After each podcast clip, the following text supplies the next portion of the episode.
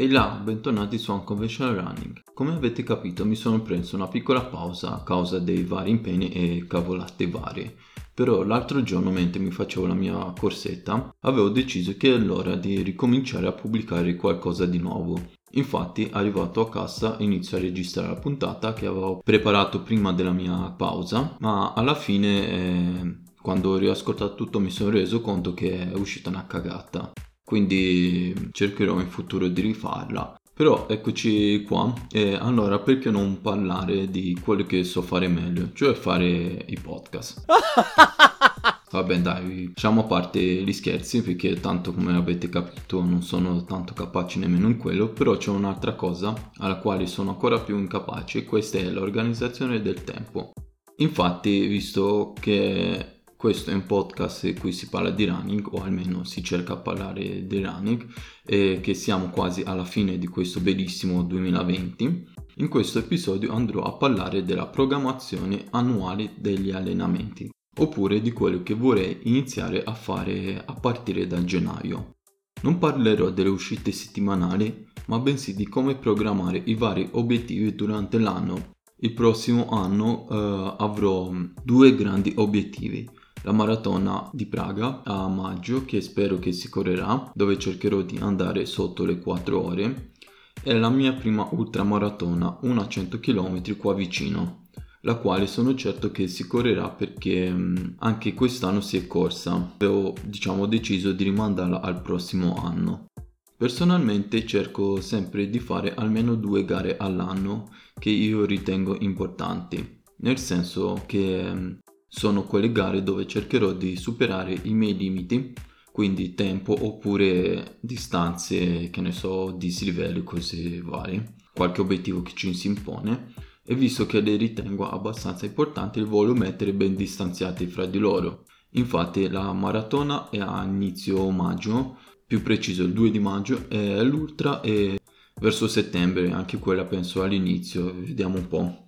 Quindi tra di loro ci sono circa 16 settimane che mi permettono di riposare un po' e di prepararmi al meglio per la seconda. Il mio consiglio è di farne almeno di farne diciamo avere una gara in primavera e l'altra verso autunno inverno in questo modo c'è abbastanza tempo in mezzo per um, allenarci e riposarci eh, certo nel mezzo, nel mezzo in questo tempo che dividono queste due gare Possiamo anche inserire altre gare di allenamento, magari non corse a tutta, quindi qualche mezza maratona oppure tre corti non troppo impegnativi e che magari, che ne so, eh, sono abbastanza, magari vengono svolti in delle zone bellissime, specialmente per i tre, quindi ce la prendiamo con calma, si guarda il paesaggio e si fa il nostro allenamento oppure anche magari qualche garetta un po' più impegnativa tipo 5-10 km fatte a bomba. Tanto almeno quelli lì sono un po' più veloci da recuperare. Verso luglio infatti io verso luglio oppure agosto devo ancora vedere non mi ricordo bene la data dovrei fare un trail da 50 km come lungo in preparazione a 100 km e magari anche qualche altra garetta che vengono organizzate qua nei parchi durante l'estate un altro consiglio è quello di scegliere la data delle nostre gare anche in base alla durata della nostra tabella, certo se è possibile. Ad esempio eh, io tra due gare importanti mi piacerebbe avere almeno 14-15 settimane perché le tabelle che uso principalmente sono da, 2, da 12 oppure 18 settimane per la maratona vorrei usare quella da 18 settimane perché eh, in questo modo ho, mm, inizio ad aumentare piano piano i chilometri settimanali in vista dell'ultra, così mi abito al carico.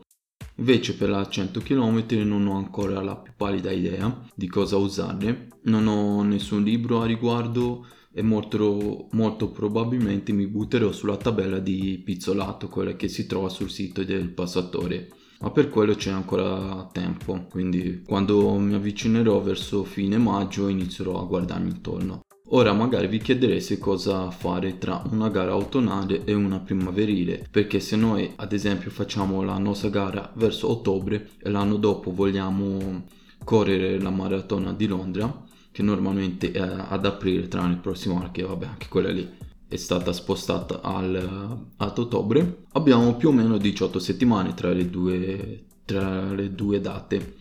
In quel caso secondo me si può usare quel tempo per farsi una bella base aerobica oppure aumentare, fare lavori di velocità, aumentare la velocità e migliorare la nostra tecnica di, co- eh, di corsa.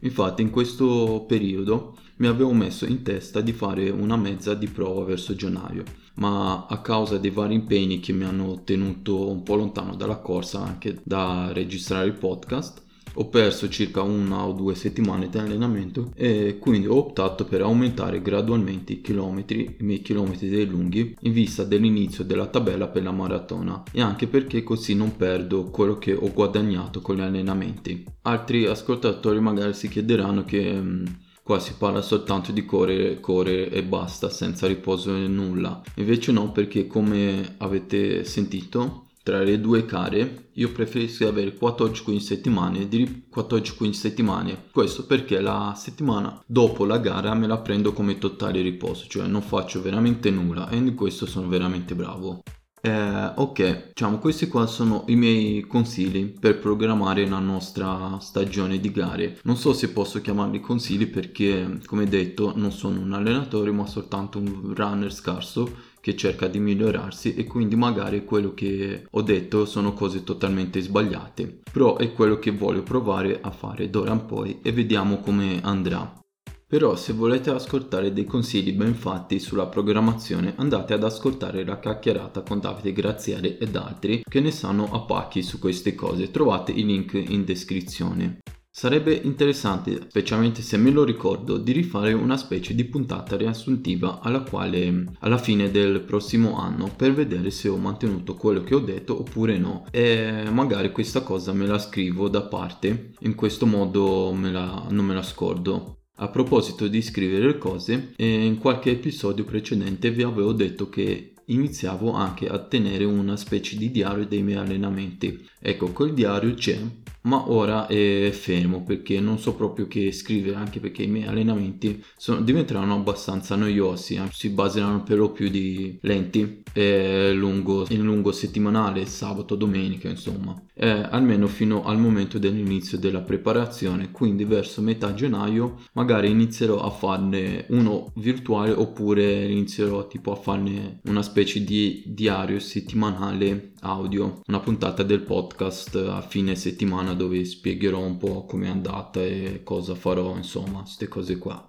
Però non voglio promettere nulla perché come avete capito questo podcast, prendo questo podcast come un hobby e non mi voglio stressare ulteriormente, quindi impormi delle scadenze settimanali e cazzate varie, perché alla fine inizierò a farlo contro voglia e non ho proprio voglia. Quindi l'unica scadenza che mi metto d'ora un po' è quella di pubblicare almeno una puntata settimanale. Non so ancora bene il giorno preciso, però vedrò. Magari diciamo il giorno varierà, cioè non lo so, vedrò, insomma. Spero che questo strano episodio vi sia piaciuto. Se vi va mi potete dire come programmate oppure come scegliete di solito le vostre gare.